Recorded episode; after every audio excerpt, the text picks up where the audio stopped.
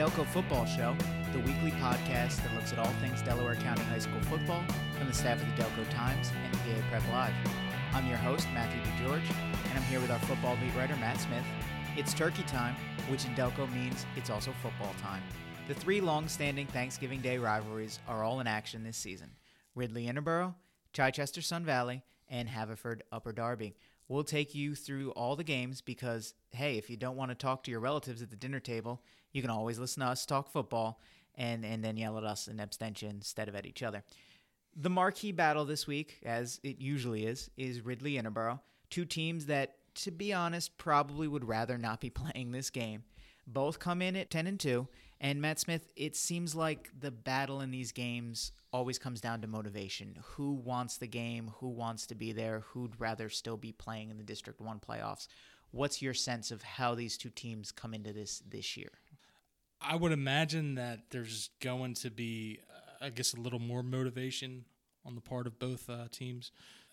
Just because I think if we're looking at Ridley and how they lost, right? They lost to Coatesville in the district quarterfinals in a game that really was over um, after one quarter. Right. So I think they kind of get over the initial shock of that, or eventually they they they kind of move on and realize a better team beat us that day.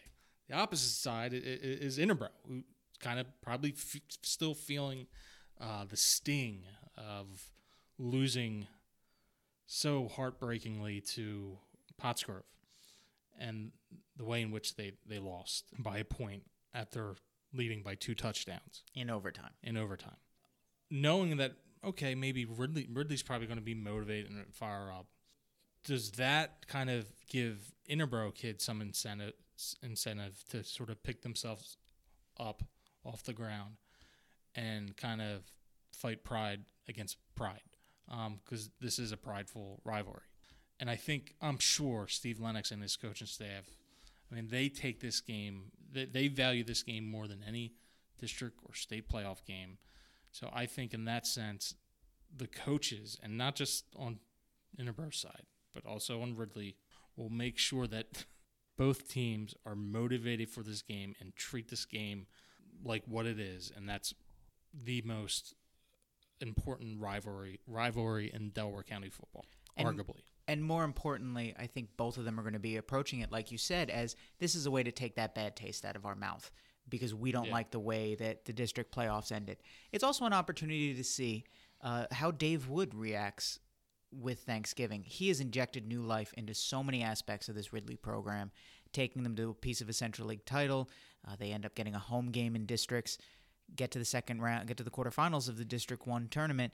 What is his take on Thanksgiving? How does he change the, the conversation around this? He's new to the tradition. He's a Penn Wood guy, so he's not entirely unfamiliar with it, but not a guy who played Thanksgiving football when he was in high school. So that's yeah. an interesting dynamic to it. The games aren't always pretty. Uh, when Ridley and Interboro get together, a lot of low scoring, right. eight nothing type games.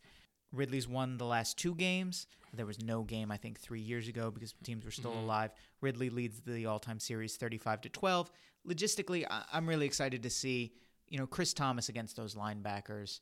What can guys like Brock Anderson and Malik Young, Kate Stratton, their last football games, yeah. what can they do out there? I think that's an interesting dimension to it.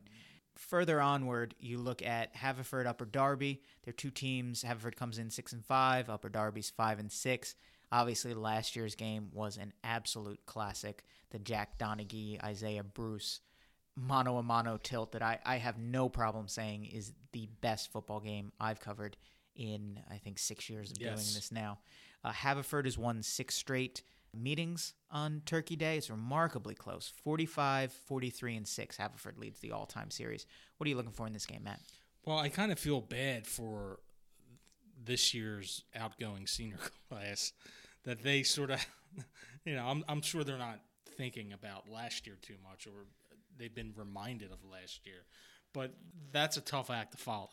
Uh, with with the Central League title on the line the too, yeah, it, that's a tough. That's it a very was, tough act. and and I that that game is is very close to me. I, I you know we're, we're all I, in some way kind of romantics to you know good good high school sports, and and and that game was just once in a generation type of game, and you kind of look back on that game fondly, and you could remember the atmosphere. It was a sunny, beautiful, really warm, beautiful day, and that last play and Jack Donaghy kind of raising his, sticking his finger in the air, and, and as if to say we're number one after scoring that that game winning touchdown. Um, so yeah, I, I'm kind of feeling nostalgic and, and, and sort of a little we're, we're a little uh, Someone suckers someone for romance uh, for high school sports, especially the, the magical moments like that one. Someone cutting onions in here? That's getting a little misty. But so uh, uh, this year's game, oh yeah, you know I They're not going to just play tape of last year's. they're not just gonna play tape. This year, I this don't know year- what to say about this year. This year, I think is going to be still interesting. I'm going to be Yeah. looking at the quarterbacks. You look at Nate Reimel coming off a really, really good game. He had a crazy game. He threw for what five touchdowns against Methacton. Yeah. and kind of the if game. Right. I'm still intrigued by the ongoing development of Jake Ruane as a quarterback. Stepped in this year as a young kid, just a sophomore, and he's really owned this job. And I'm sure there's been people who've asked if he can be the next Jack Donaghy, and that's maybe not the right way to frame it. But he has a bright future ahead of him, and as a sophomore, he's done an excellent job managing that team, and he gets one more chance to do that, which is something to really look for. It's- I think it's going to be a long game because I think between the two of them, they're going to throw the ball 60 times. So maybe and Reimel is going after the Upper Darby uh, single season passing record too. He's about 120, 130 yards shy of that record. So I think he's been over that in just about any- every game this season. I think he's got at least one 300 yard game this year. So they're going to air it out a lot.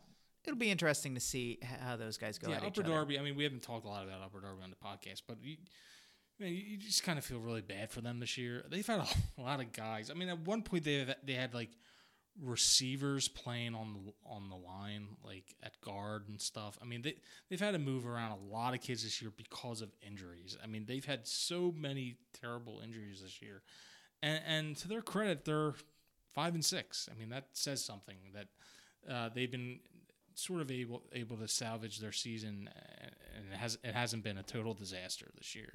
It'll, you know, I, I just think when I look at it, I think Haverford just has one too many big play guys at their disposal. I find it hard to believe that um, Upper Darby can can stop a Jordan Mosley in the receiving game, and but you know we'll see. I mean, you know, it could be a sloppy game. It, it is at it is we- at Upper Darby, so it the, is at Upper Darby with the field and everything. the field Hopefully could help slow down Mosley. Hopefully, it doesn't rain on the eve of Thanksgiving and or snow as it did a couple years ago. But yeah, it's it's it's it's not a swamp out there on, on Thanksgiving morning. So, but it'll be fun. It always is.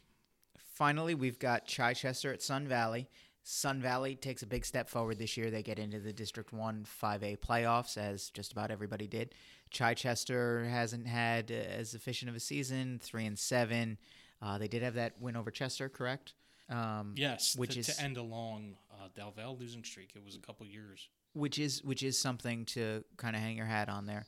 The Vanguards lead the season series or the all-time series, I'm sorry, 29-25. They've won the last two games, but they've struggled after kind of a, a good start to the season.